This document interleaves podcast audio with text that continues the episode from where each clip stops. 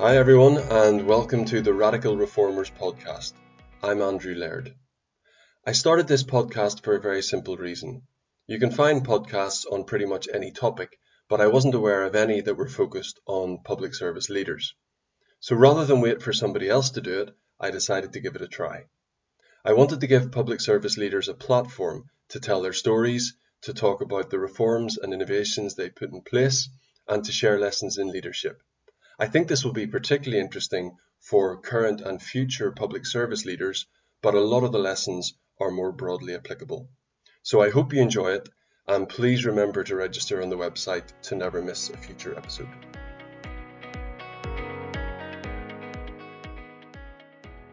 Okay, this episode is with Andrew Burnell, who is the Chief Executive of City Healthcare Partnership. As the name suggests, this is an organisation that delivers healthcare. It's based in Hull, but also delivers services in East Riding and the northwest of England. And services cover everything from community care, care homes, pharmacies, and primary care.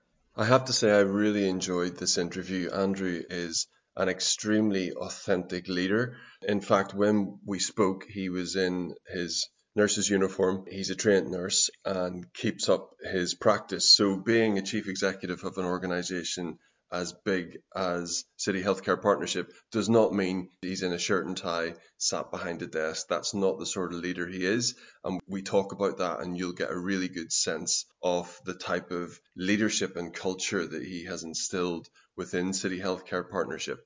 And this includes the importance of trust, the importance of being honest with people and the real value of having a straight conversation. And we really get into what that means and how that as a discipline has been lost a little bit, we think. Andrew's organisation is at the heart of the new integrated care system, and we talk about what that means, how that works, how the history of partnership around Hull has been really important in that. And finally, we talk about succession planning and how this is so important for an organization when you're trying to instill confidence in your staff team and with commissioners as well. So let's hear from Andrew. Andrew, a very warm welcome to the Radical Reformers podcast. I know that you're really busy at the minute and that we're still working very hard on recovering from COVID, and I do appreciate you taking the time for this. Could I start by asking you just to say a little bit about who you are? Yeah, sure. Um, thank you, Andrew. Um, I'm Andrew Burnell. I'm the Group Chief Exec of uh, City Healthcare Partnership, CIC. Uh, we're an organisation that um, span out under the Right to Request scheme way back uh, when, in about 2010. We were the first to spin out. Prior to that, we were part of a pilot study to look at whether this would be a viable option for um, parts of the healthcare service to sort of like become different types of organisations to tackle some of the interestingly, some of the challenges that the government uh, want the NHS to tackle now, which was how do you get into, how do you actually sort of like weave yourself into the uh, the fabric of communities, of populations? How can uh, parts of the NHS that deal with more vulnerable or maybe um, especially community services could um, maybe form different types of organisations? Patricia Hewitt, who was the Secretary of State at the time, very interested in social enterprise and their their impact that they were having on, say, uh, people with substance misuse, uh, you know, homeless travellers, etc. So basically, we took the idea back then. We we'd been on that journey since about 2006 when Commissioner Patient-led NHS came along. Right to request supercharged that. Did a lot of work on with the policy people to get us out. So uh, basically, Andrew, we left we left at about 47 million with 1,200 staff. We're now a group organization. We've, we've made a number of acquisitions along the way, care home business, primary care business. Uh, we've got an estates business. We run uh, a series of high street pharmacies. We've got a uh, domiciliary home care business now, and we really sort of like come in and top in after 11 years this year in June of being out of uh, around about 128, 130 million. Wow. And we've got about 2,300 staff providing services now both health and care services across all East Riding, but also in the northwest, uh, in in in the likes of St Helens and um, Knowsley.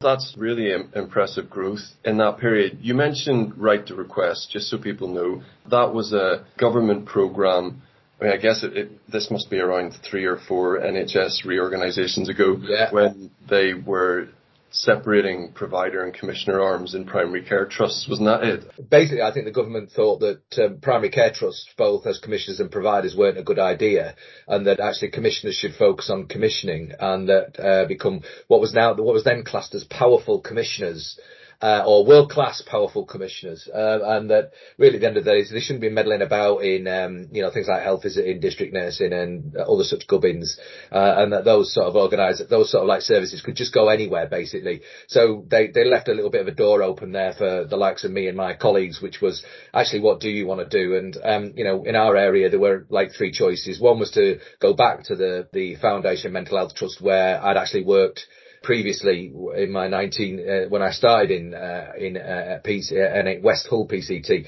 to bring services out of the community trust into the PCT uh, was to either send them back there or just uh, you know, uh, subsume them into the acute trust. Uh, complexities about going into local authority, or the other option being just privatise them to Virgin. Um, so we decided to um, take some self-determination in mind and, and lead a process from a staff point of view and a colleague point of view, created a out, you know, business cases and outline business cases and got it all through the processes that took um, a, a, good number of years to get there. But yeah, it was capitalizing on that policy basically, um, and, and creating, there was just a, there was just a, a meeting of tides at the time where you could think yeah. that all the policies are starting to align to say that all the policy writers and all the uh, all, all, those in central government had really understood what this meant was uh, really quite bereft. So um, you know the DH set up a social enterprise unit which really sort of like worked with the likes of me, um, you know like the likes of John Niland down in um, provide. yeah, yeah, yeah, provide, which was something before that,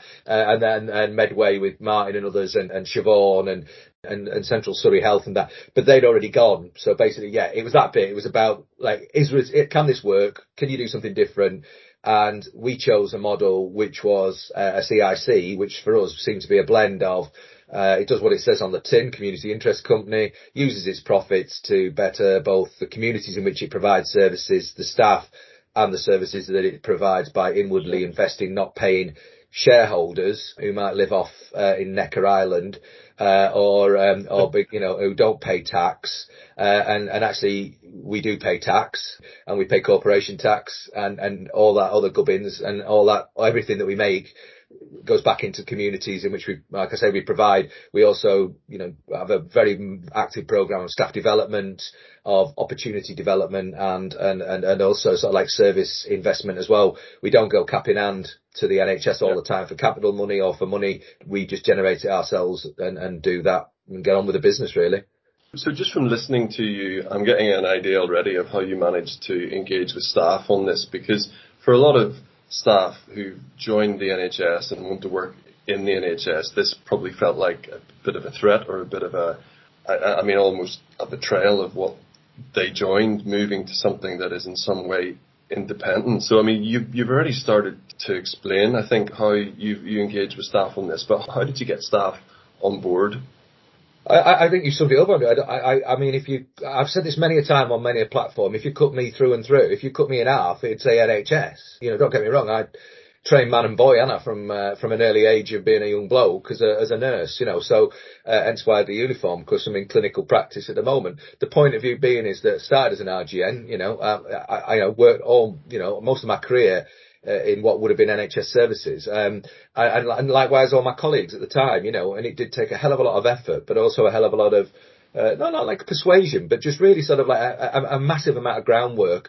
a massive amount of engagement, and a massive amount of bringing people along with you, and inclusion as well. And and, and the model that we proposed at the time was this co-ownership model, which is quite you know, I, I, mean, I didn't know anything about it. I just thought, what's the best way to get people more motivated? That's to, it's not, it's sometimes not to incentivize them with money because when you go and ask your colleagues, especially in this sort of field, health and care, a lot of people aren't incentivized by money. They're incentivized by inclusion, but they're also incentivized by like having a say, having choice, ownership, feeling like they feel part of something.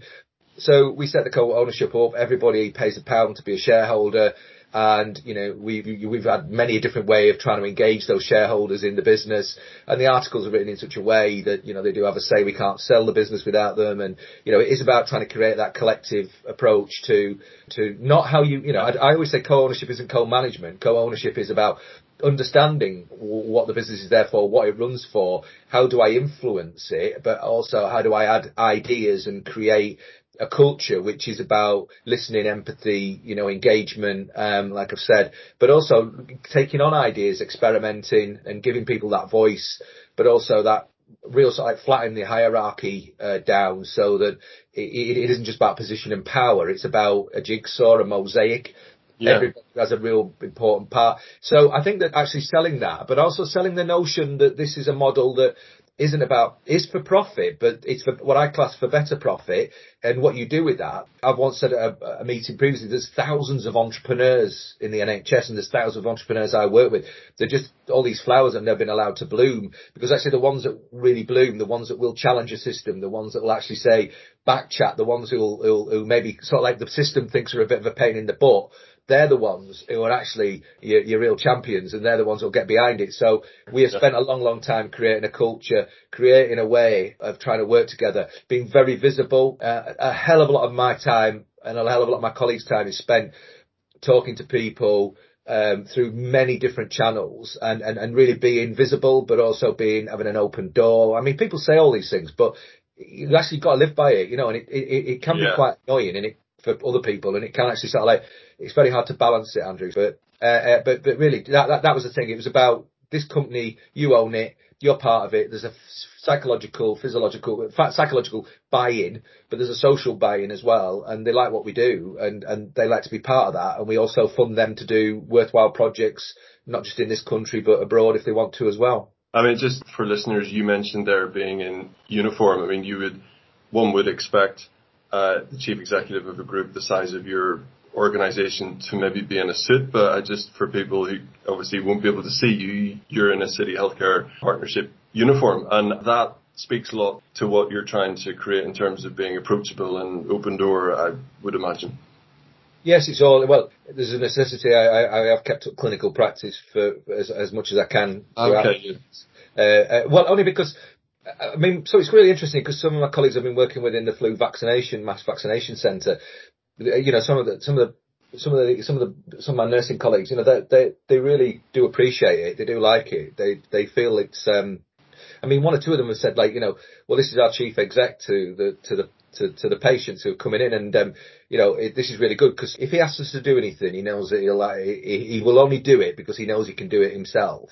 Yeah. Uh, and, and it's that, that, that's that element of, uh, of, of, yeah, not just all hands to the pumps, but being real as well, Andrew. You know, I mean, um, I think we can sit too long behind suits, but really, you know, the yeah. roots of understanding not just your organisation, but your people within it is, is to get deep down and dirty with them a bit, you know, like, no, I, understand I, I, what they're doing and what the challenges they're facing on a day to day basis. And, um, I, I also find it as chief exec, you know, and there's plenty on your plate. You've got to sort of like really you know, you've really got to manage your things. But I mean, actually, I think if anybody looked at the diary and thought about how many actually rubbish meetings they went to, um, and meetings that don't really have any outcome that maybe affects what they're there for or affects whatever, and it's just more about posturing of people around a table. And um and yes, I'd like to agree with what you said, but I've got nothing else to say. And oh, I'll have to come in now, um, you know, because actually I haven't said anything, but it's all, and don't go anywhere. You don't leave with any outcomes and you don't leave with anything that's going to impact on patient care or the system that's going to make things better. I, I, I think, you know, that for me, my, I feel it much more valuable to, to, to give some of that back into, uh, into, into supporting my colleagues. Um, uh, I think you're, you're exactly right, Andrew. It's one of my bugbears that senior people in public services you can never get a moment with them because they have back-to-back meetings about everything. And I think there's just this instinct sometimes that if even the smallest decision needs to be made, it needs an hour-long meeting. And people just fill that time. So look, I, I completely get your point there. And I think what you described there is a really authentic style of leadership where your team see you on the front line as well. And that is really important. And I think a lot of leaders these days have lost that connection to the frontline staff, and you obviously haven't. I really do appreciate that. You mentioned vaccinations there, so obviously what we've been dealing with, you know, particularly you and your team and, and others like you have been dealing over the past year is obviously COVID-19 and it will have had a huge impact on your services. So it's, it's hard to know where to start with this, but how has the past year been for you and your team?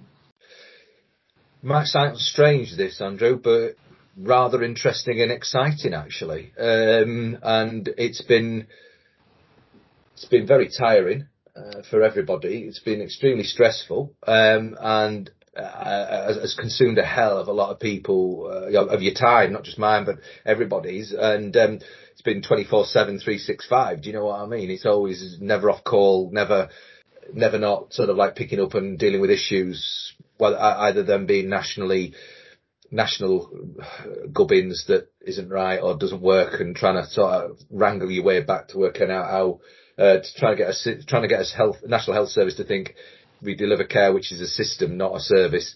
That's I, I you know you spend loads of time just trying to fight with with, yeah. with bureaucracy. Um, but no, it's been really challenging. It's been really exciting because because the majority of um, my um, senior executive colleagues and uh, and the organisation is very clinically led as well. I mean, this is what we're trained for, by the way, Andrew. You know, like it's it's like um, yeah, we we just go back into sort of like the nursing process, which is really good. You know, so like, what's the problem? You know, like, um, so what's the evaluation? You know, like, what, how, what's the assessment? What's the evaluate? You know, and then you know, constantly evaluating what you're doing, altering it to make sure. But at the real, at the core of it, of everything, has been the safety of patients um, in a really really quite unprecedented times to start with. Um, and then the safety of staff as well, of course, as, as an equal. And how do you, you, you go from like, you know, oh, sh- uh, part of my French, but oh shit, this is starting. Um, mm. and, and, and I got a whiff of that when I came back from holiday that I, I thought this is going now.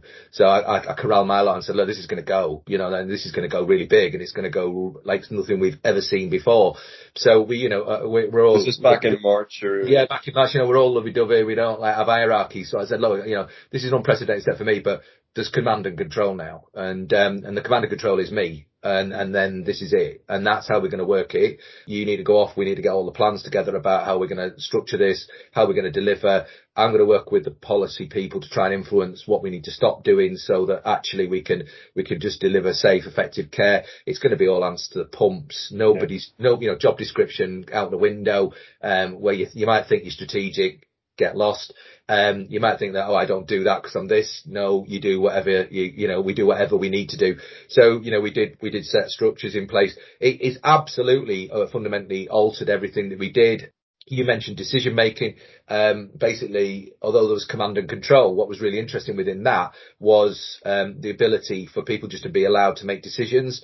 Uh, and we've got, and, and, out of that, you know, people have just made, you know, because you've got to trust your people. If you trust your people, that nobody comes to work to try and do a bad job. That's actually worked, you know, because actually they don't. They want to make the job as best they can because they know they've got to look after people. Yeah. So actually, most of them have made absolutely the right decisions and have got on with it. And what they've done is they've made the decision. They've come back and then said, look, what we've done is we've done this, this and this and this. And you're like, absolutely fantastic. Let's get on with it. How can we take that and move it somewhere else? So it's been extremely, um, it's been extremely, um, interesting in terms of how that has, how the organisation just flipped, um, very quickly. Would you, Andrew, yeah, would you have been able to flip it as quickly or successfully within the public sector? I, I, think in this case, I think a lot of things. Um, I think I think most organisations had to flip very quickly, so I, I can't really see a distinction. I think that the difference, I, I, suppose, there may well be something in the difference of the motivation of staff um, across the board. I think Andrew, this has like really changed people's view because we've got like two sides to our personality and then most of us would flip. This comes into patient protection and this then becomes part of one's professional code and uh, it, it, it sort of like alters the way, and, and, and I think there's a lot of our, uh, and that's the same. Board, that's the same across yeah. Yeah. Across the board, we'll see that this yeah. is about public protection. You know, like about staff protection, making sure that you know we look after people the best we can. Whatever possible, making the right decisions to protect people. Of course, some of those decisions, as the wash comes down and we get down the way, might actually have to be challenged, or maybe may challenge them. But you basically got to do the right things that you believe with years and years of experience. But you know what your what your listeners need to understand is that actually, at the end of the day, right, there's nobody in the services in the years. I've done 35 years, right? I'm sat there on the, I'm sat there on like, uh, you know, uh, with my lot going, um, look, don't look to me. Like I've never, I've never been anything like this. I mean, I've done lots of like other things, like an oil refinery goes up or whatever, or some, or there's a mass outbreak of this or whatever. You know, this is unprecedented. So yeah. uh, we've been working for years on this thing called Team of Teams. It's based on um, General McChrystal's book, um, and, and if you if you read that and you look at things about how did he how did he take structures that were very um, siloed and then like unpick them and then put them back together so that really the overall focus was that you had an aim, you had a goal, but everybody had a contribution. We've been working on that previously for about the last year or so. So it, it, this just really accelerated that. Like we're all working together and we're all one. We're one part of a real jigsaw, and that is to get through this. It's just it's just amazing, mate. Because actually, all that like all that stuff I've been working donkey's years to try and change overnight. Telemedicine, telecare, you know, the use of this, the use of like, you know, people thinking differently, introducing rapid stuff, rapid innovation around digital platforms and, you know, like, and, and, and, and, and, and consultation. We, we, we work with a local IT firm uh, in healthcare and produced a, a, platform, a texting platform where patients would self-assess themselves before the nurse would visit. And then we would, you know, we, we, we would go through a checklist with them and then that would be like a conversation on text. We would then stratify people and then we could sort of like look at how yeah. best to manage them if they needed it, you know, and if they had a bit of COVID, how, you know, if they had symptomology, how would we deal with it? So it, it's just accelerated loads of stuff, you know, and then thinking in a completely out of the box way. And, you know, it's just down the collective action of, um, what I've noticed is just fantastic is the collective action of, of all these 2000 so let, me, let me ask you about that specifically. I want to come back to just talk about general lessons learned, but you've mentioned innovation there. So I know from observing your organisation over the years, the City Healthcare Partnership is a really innovative organisation that's not afraid to try things and indeed for those things to fail as long as the lessons are learned. Um, how has this worked over COVID? Now you've already talked about some of the digital stuff, but it'd be great just to get a few real examples of innovations that uh, you've been able, you've had the opportunity to to try, and these might be things that you've been trying to get implemented for years, but actually this has provided the the perfect reason to put them in place. I think the um, I think some of the digital platform stuff uh, has been really quite. And what does that um, look and feel like? So digital platform. Well, we've, we've we've we've sort of like supercharged sort of like this sort of video consultation. We've uh, we've created we created different platforms of access through that sort of approach, not just into um, not just into primary care, but into the prison healthcare so that we can get access. Um, you know, um, Teams, just Teams, just using Microsoft Teams or Zoom to start with to yeah. create, um, to create forums, uh, you know, actually picking up what, I mean, I know people use WhatsApp, but picking up WhatsApp and stuff like that and creating groups to discuss or just to really sort of like fly ideas around. Um, I think, I think it's just, I think, I think the, just the prime example is just the way that people have people have changed. And when we did a snapshot survey in between about, you know, are you feeling stressed? Well, actually, no, I feel like I've got a better work-life balance in the middle of all that. And it's like, yeah. well, why is that? Because actually, I, you know, I can work at home a bit. I have had, been given flexibility. I, you know, I can use the technology better. We're meeting as a team. We feel like, you know, we're having coffee, you know, by the end of it, people are having coffee mornings online like this, you know, type of thing. Yeah. To sort of like just touch base and have a bit of a, a, a bit of a different type of banter than work. But it's just allowing that flexibility and then working with people to say, right, what do we put back or what don't we put back? You know, how, um, how the teams work through the PPE fiasco, uh, have been out here getting to where they were about the imagination used in terms of like trying to source things and finding little tiny businesses in the back streets of where our headquarter, our business support centre is that we're making ham gel and, uh, you know, and then yeah. delivered the thing. I just think people have just sort of like been imaginative and I, I think frontline staff have really done, you know, done us proud in terms of how they've managed to still con- continue to see vulnerable patients in their own home at, at, great risk to themselves, but, but manage that risk in a way that still allows that frontline care. I mean, my, my lot will say we never shut for business and we didn't, you know, like, I mean, whereas some did, we didn't. Um, and we, we had to carry on, but it was in a different way. I think the biggest ask, isn't it now, is how do you maintain some of that because I think we were all all right six months in when we went into after the first phase that people were like, oh, I want to carry on with this. But because this has been a year long thing now, where we're at now is that some, you know, people are fed up actually. They just want to get back to seeing folk. Yeah. Yeah. they want to get back into a, I mean, I know I don't like lots of meetings, uh, but you know, people want to actually just see face to face with somebody, you know. Yeah, we're, we're actually having a, in uh, Mutual Ventures, we're having a face to face meeting on Friday and I can't wait. We're, we're going to. Yeah, it's great. Well, we had one. I, I can get this I mean, our, our business, our company business meeting was actually face to face in a COVID safe way in a big room and it were great. And a lot of, and uh, most of the directors and a couple of colleagues turned around and said like, I'm glad you suggested that because yeah. it, we're just we're just losing something. So if, if I just ask, so the last year will have stress tested every organisation. Are, are there things to do with your organisation that the past year has highlighted for you that maybe it's something that you've learned that actually you need to strengthen within the organisation or anything like that? Yes. Uh, what it, what what I think this COVID pandemic has done is that and what's become noticeable after the first wave and even more so now, if you look at the business, is that a lot of a lot of people that probably thought that they may carry on uh, are, are, like retiring and return and saying, I, I want to retire, I want to return, I want to, I want options. You know, like I've, I've been through this, I've done so many years, I want to do something. So I've been thinking about it previously and doing some research on how do you succession plan? How do, how does, how do successful organizations in the private sector maintain, you know, good shareholder value, uh, keep the values online? And I think it's the same, but in a different way is how do they not lose the confidence of the market? And if there's no market, but how do they keep the confidence of the commissioners, uh, of, of, of their staff, their colleagues, you know, like of, of the partners in the system, you know, because if you're a, you know, you know, if you've been around a long time like me and, and, you know, you know a lot of people, but also, you know, the area, you know, so and so, but the staff sort of like look to you as if like, well, you're, you're, you're, you're it, you know, you're not going anywhere type of thing. And then you've got commissioners saying like, look, you know, what happens if anything, if you fell under a bus? Yeah. It, it, you know, how, how, how will the organisation run? I, I keep saying the organisation is bigger than just me. So prior to COVID, I was working on this notion about how do you succession plan, but I think COVID has accelerated that.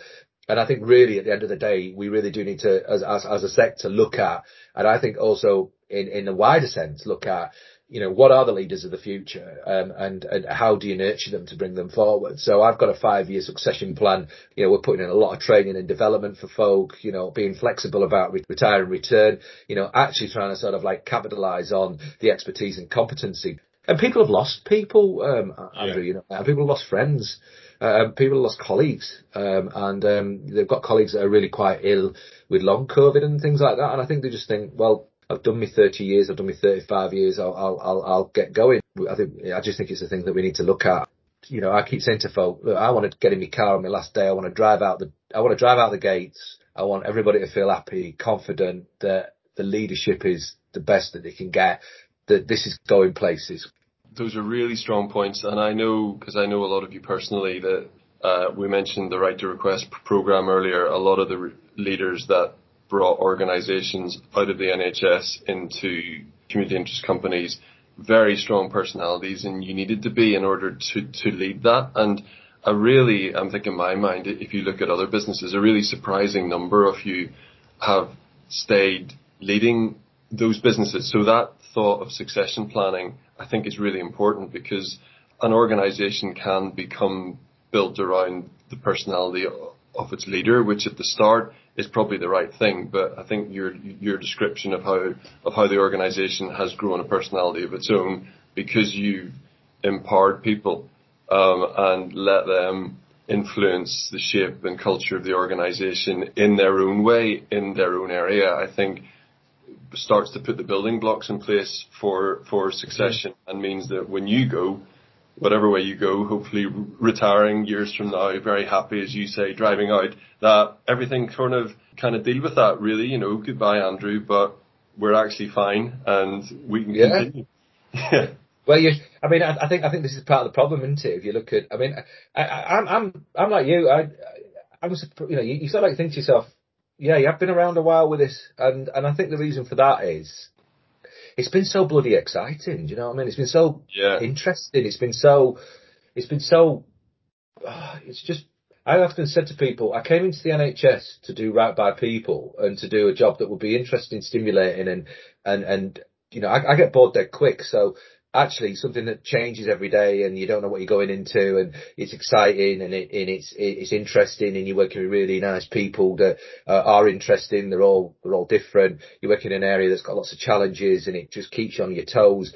I've never felt that every day is any day's been boring and, and I've never felt well actually it's something that I need to give up because I need to actually I need to my self actualization you know and, and, and there seems to be this thing in you know the, the thing to be in the NHS is you've not reached your, you've not reached maturity or you're not, you've not done it unless you're a chief exec of an acute trust. Well, that's just like running McDonald's. You know what I mean? It's, it, it's, I know it's a bit more complicated, but like, uh, but, but, but it, but that's 4%. Of, of, of, all the, it's most of the spend of the NHS, but it's only 4% of what people see. The 96% is what we do.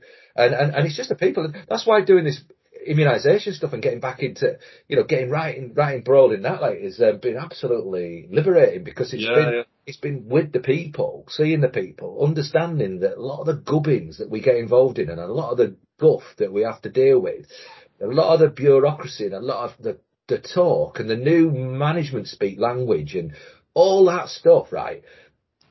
the runway and landing and you know where you know oh Jesus uh, and it's like learning an whole new getting an whole new dictionary every time there's a new policy that comes out. I think it, it doesn't mean a diddly squat right to the people that you actually do. All they want right is they want you as a professional to give them safe, effective, and the best care that you can, and they want it to be done in an effective and efficient way, yeah. and they want to be de- treated with dignity and respect you know, and, and, and, and we've lost sight of that, you know, like, yeah. so contracting is all about KPIs and da da da. It's not about quality. It's not about safety.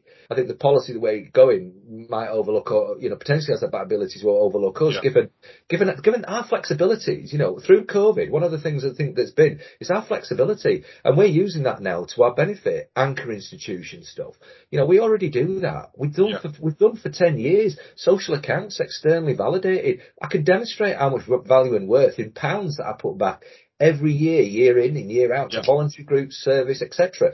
And I think that you know, like, and it's that bit, isn't it?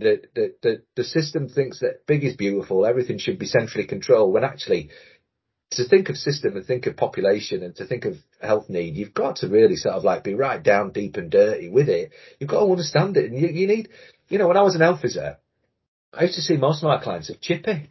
It's up at Road in Middle, Miggy and Leeds. You know, like, because that's where they were. On a Friday, they went, and I hadn't seen them, they hadn't come to baby clinic. I knew where to find them. They'd be down at Chippy. They'd just and and you could sit outside with them and they're all like having a right laugh and a, you know chat on, but you you you'd find out more about them, what were going on life, and then then you could say, right, I'll see you on Monday. You know, like I'm better yeah. be in this time, or I'm going to give you, I'm I'm, I'm I'll be, I won't be happy. He, he loses sight because he just gets involved in all this rubbish. So you mentioned there, Andrew, just the current reforms risking I think you put it as overlooking organizations like yours. So as this kind of hints at the fact that as well as having a pandemic to deal with, there's also a, major NHS reorganization going on. So how, how have you found that process and engaging in that? Well, it, it's been, um, it's been very interesting, Andrew. I mean, at the end of the day, you, you, you, to be successful in business, what you've learned is one's got to differentiate from the rest of the pack. But at the end of the day now, you know, with, with tendering sort of like probably taking a back seat with the Queen's speech and everything, much more about working as system and partners. You know, that's our philosophy anyway. We've always felt that we wanted to work with people in partnership to deliver better outcomes for patients and communities and populations. I hope that through, I think people have got to spend quite a bit of time in that relationship building. I think one of the biggest things that we, we started out with was that the relationships with the system, system partners, our public, our patients, our service users and our colleagues is the real important thing and the, and the crux of where actually you can maintain your position uh, 10 years ago created a strategy called the Weave, which said what we needed to do is, and it, it is actually a booklet that we produce, that we will become part of the space-time continuum of, of, of, both Hull and East Riding and everywhere we did, because actually what it would be very difficult to unpick us. So it's like a carpet. If you unpick one strand, yeah. it's really unweave, and then you've got real problems on your hand. So it was about how you stitch yourself into to things. So it was, it was, it was deliberate, and, and, you know, we've grown, so we're big, but I, I, but I don't think that's an issue. I think that doesn't stop it. You know, the NHS thinking that wouldn't it be easier there's just one organisation? Isn't it easier? Yeah. But so what we've done is positioned ourselves to be within that, um, having a voice, pushing for a voice. I, I actually got asked to be the so like temporary, you know, acting uh, executive lead for the STP uh, ICS, which I did for 12 months, um, and then worked in partnership with the new system lead who came in as the executive lead for a, for a period. I've taken up the, um, I was asked if I would tell, sort of like look at chairing and being the SRO for the, uh, uh, the, what, what they class as the out of hospital, but I class as the care, health and care collaborative, uh, across the ICS. I'm the executive lead for health inequalities. I'm joint chair for the population health and prevention board. I sit currently on the executive because of those those those responsibilities. I'm part of the team, the small team that's looking at like the anchor institution network stuff, Andrew. So I think it's just about circumstances change, you've got to change yeah. rapidly and adapt to what you need to be, and you need to be adaptable. You need to get your board behind you very quickly. You need to say, right, you're going to change your philosophy, you're going to change your attitude, and we're going to change the way that we um, we're going to link in with this stuff, uh, whether yeah. we like bits of it or not. You mentioned there about achieving outcomes for a population and about weaving yourself into the kind of fabric of, of a place. Now, place inverted commas is becoming a really important concept in terms of of public service reform and how public services are, are organised. So what does the concept of place mean for you and your services and in terms of working with partners? Because there is a lot of talk about this at the minute, but I'm finding it really difficult just, I think a lot of people are to get their heads around what it really, really means other than a really nice kind of concept.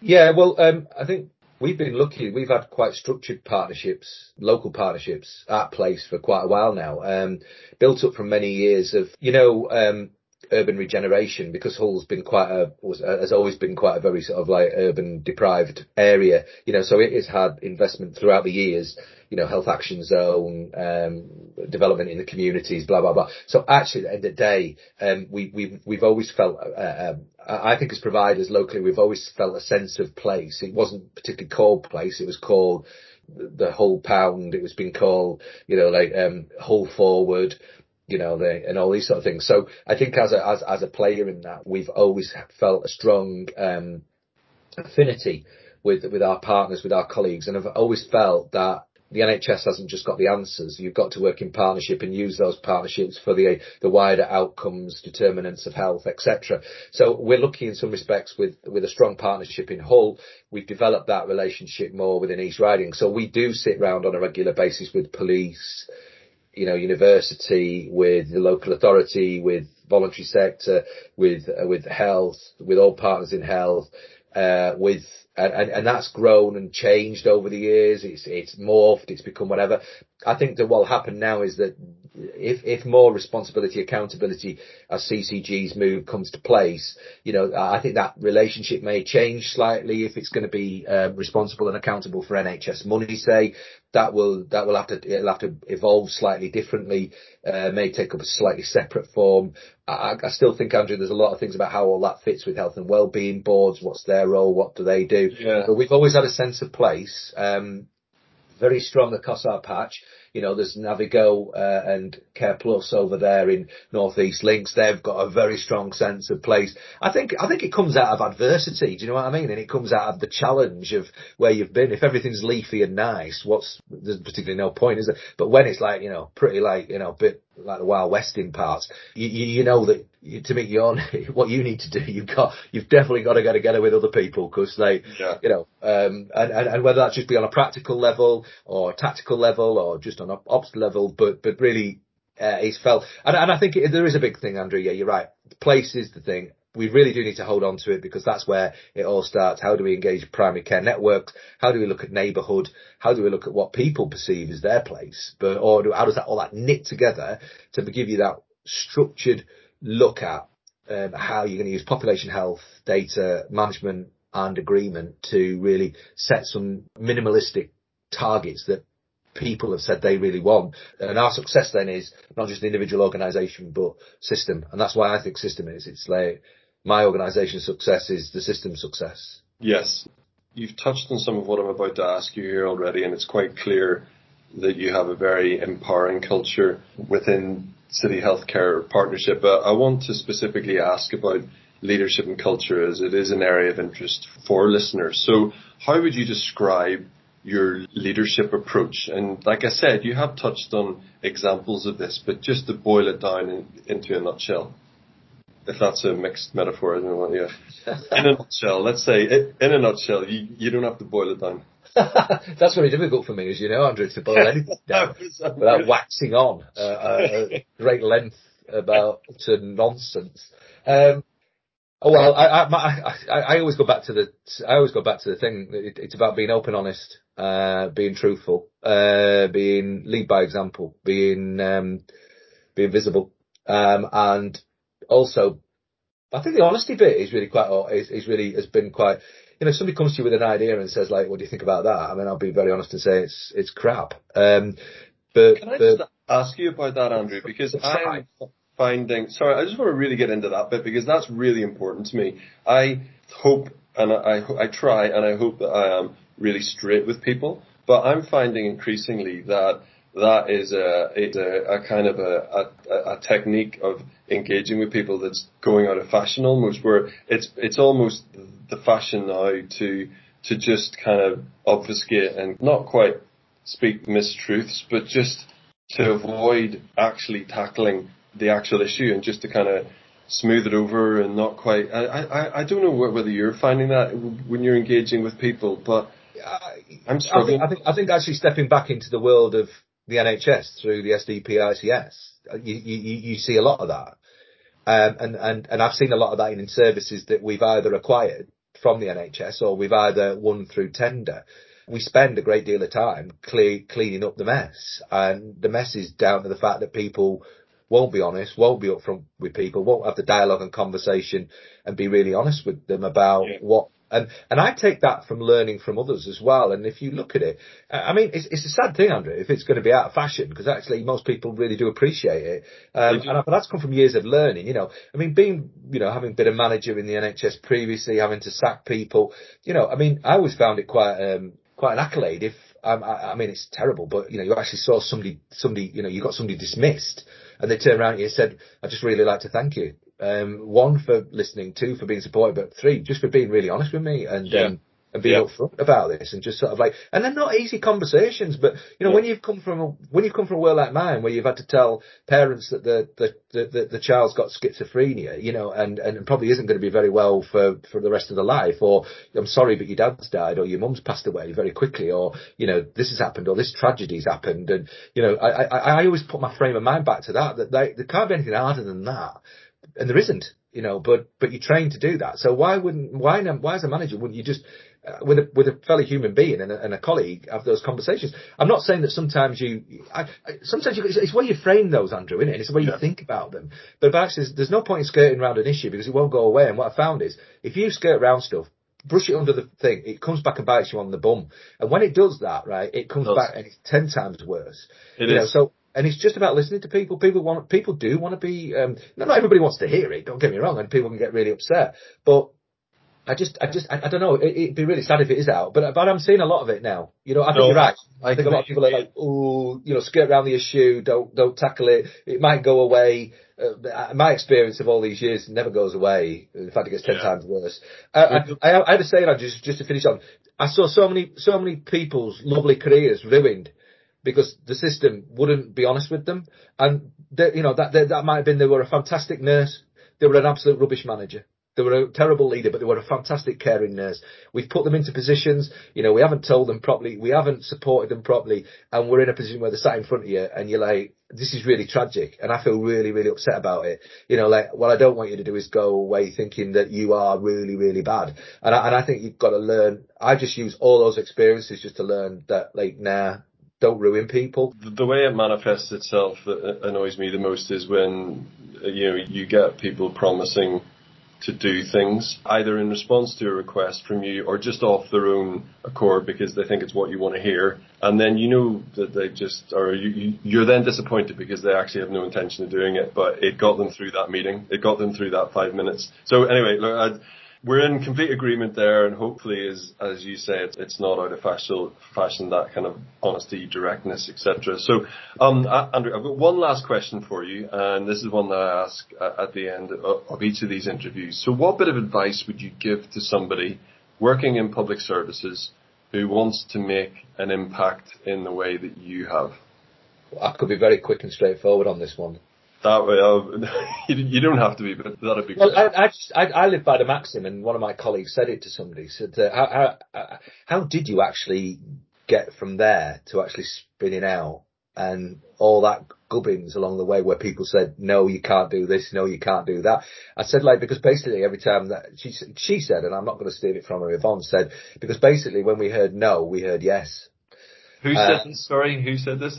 Uh, Yvonne, who used to be Yvonne, who used to work with me and worked with me for donkey's years, um, she said uh, basically she said to somebody who'd come to ask us about spinning out because they were trying to do the same thing, but they said they were facing lots of barriers. And she said, well, every time we, every time somebody tells us no, you can't do that, we actually hear yes, we can do that, and um, and then like go away to try and work around how we are going to change. Well, we're not going to take that as being. So I just I just don't take no as the first don't take no as the first answer, um, and, um, and and and basically be yourself and and and and live by live by your values um, and and put your values at the forefront of what you need to do, and don't feel don't be afraid to to one, think about what you need to say, but then to, which I don't do a lot of. Um, why am I telling somebody that when I'm terrible at it? Uh, uh, but, but, you know, some people need a script. I, I could have a script. I'll go off and do something else. The point of view is, I think it's like, see what you've got in front of you, cater it to what you need to do, but always sort of like put it in a way. And if you base that around what your true core values are, what you actually believe in, what you came into the job to do, uh, and yeah, and take no as just somebody not really understanding. So that's why go away, take it as yes, and just keep going at it. Because at the end of the day, I think you, you know, if you're there to do the right thing for the right reason, for the right people, for yourself, for your colleagues, there's nothing wrong with it. It just is frustrating. Just keep with the frustration and keep, you know, uh, you know, live the dream type thing. Or, I, I, I think that keep the faith, you know. Like yeah, yeah.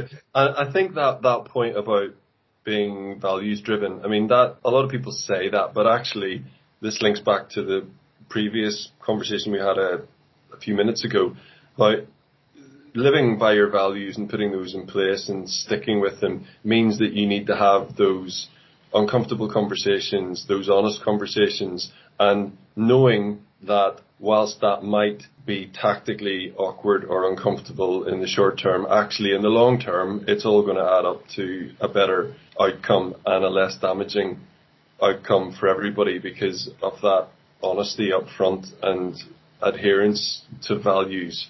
And it does create short-term awkwardness, uncomfortableness, yeah. stress on, on relationships, but it's the only way to go. Yeah, oh totally. And, and, and on top of that, just to finish on is, just take risk. Don't yeah. take risk that damages people, but think about risk and then trying to mitigate it. You're never going to get rid of everything. Everything's got a risk. Just, but, but, but, you know, sometimes you win, sometimes you lose, and if you lose, just learn from it. There's, you know, there's no, there's no real failure because failure should be converted into like what we learned from that. Every acquisition that we've done has been like a freaking nightmare, and the reason why it's been like that is that they are. Don't let anybody ever tell you that doing something like that is dead easy because it all looks good on paper in due diligence, but when you get into nooks and cranny of it and you start lifting up that carpet or you start looking behind curtain, you're like, oh my god, you know, like, and, um, and, and just be prepared that a lot of this, if you want to make a change and you want to do something, is a lifelong ambition of of of of of, of, of fighting a fight. You know what I mean? And, uh, yeah. and and and but always keep realistic, always keep calm, don't get annoyed, and just be uh, savvy to um, what makes people tick. Andrew, I've really enjoyed that. Thank you very much. All right, thank you, Andrew. Nice to talk to you, and I uh, hope it's useful.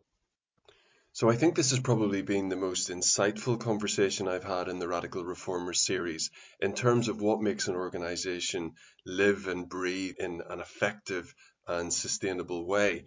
There's so many things to pick out, but if I start with three, the first is trust, the importance of believing that your staff and your team are turning up to do a good job and to let people use their judgment and don't try to micromanage. The second is the importance of being honest and open. if something's not right, you need to address it. You don't sidestep issues in a conversation only to let them fester. It's really important to deal with things honestly, and people in the end appreciate that, even if it's a really tough subject. And then leading by example. In the war against COVID, Andrew has clearly been prepared to be on the front line, and the staff team clearly appreciate that. I also really enjoyed Andrew's pushback against unnecessary meetings and unnecessary management speak. If the whole idea of place based partnerships, which is a key part of the NHS white paper, is to come into effect, then more leaders need to have the same attitude as Andrew has in terms of seeing it as a system, not as just his own independent individual organization. And he did talk a lot about how City Healthcare Partnership has stitched itself into the, the system and Hull and the other areas in which he operates as a place. They've really become part of that. And that is clearly something that's very important to them. The success of City Healthcare Partnership is the success of the system. So that's everything for this episode. Thank you for listening. And don't forget to register on the website and follow us on LinkedIn and Twitter to make sure you never miss a future episode.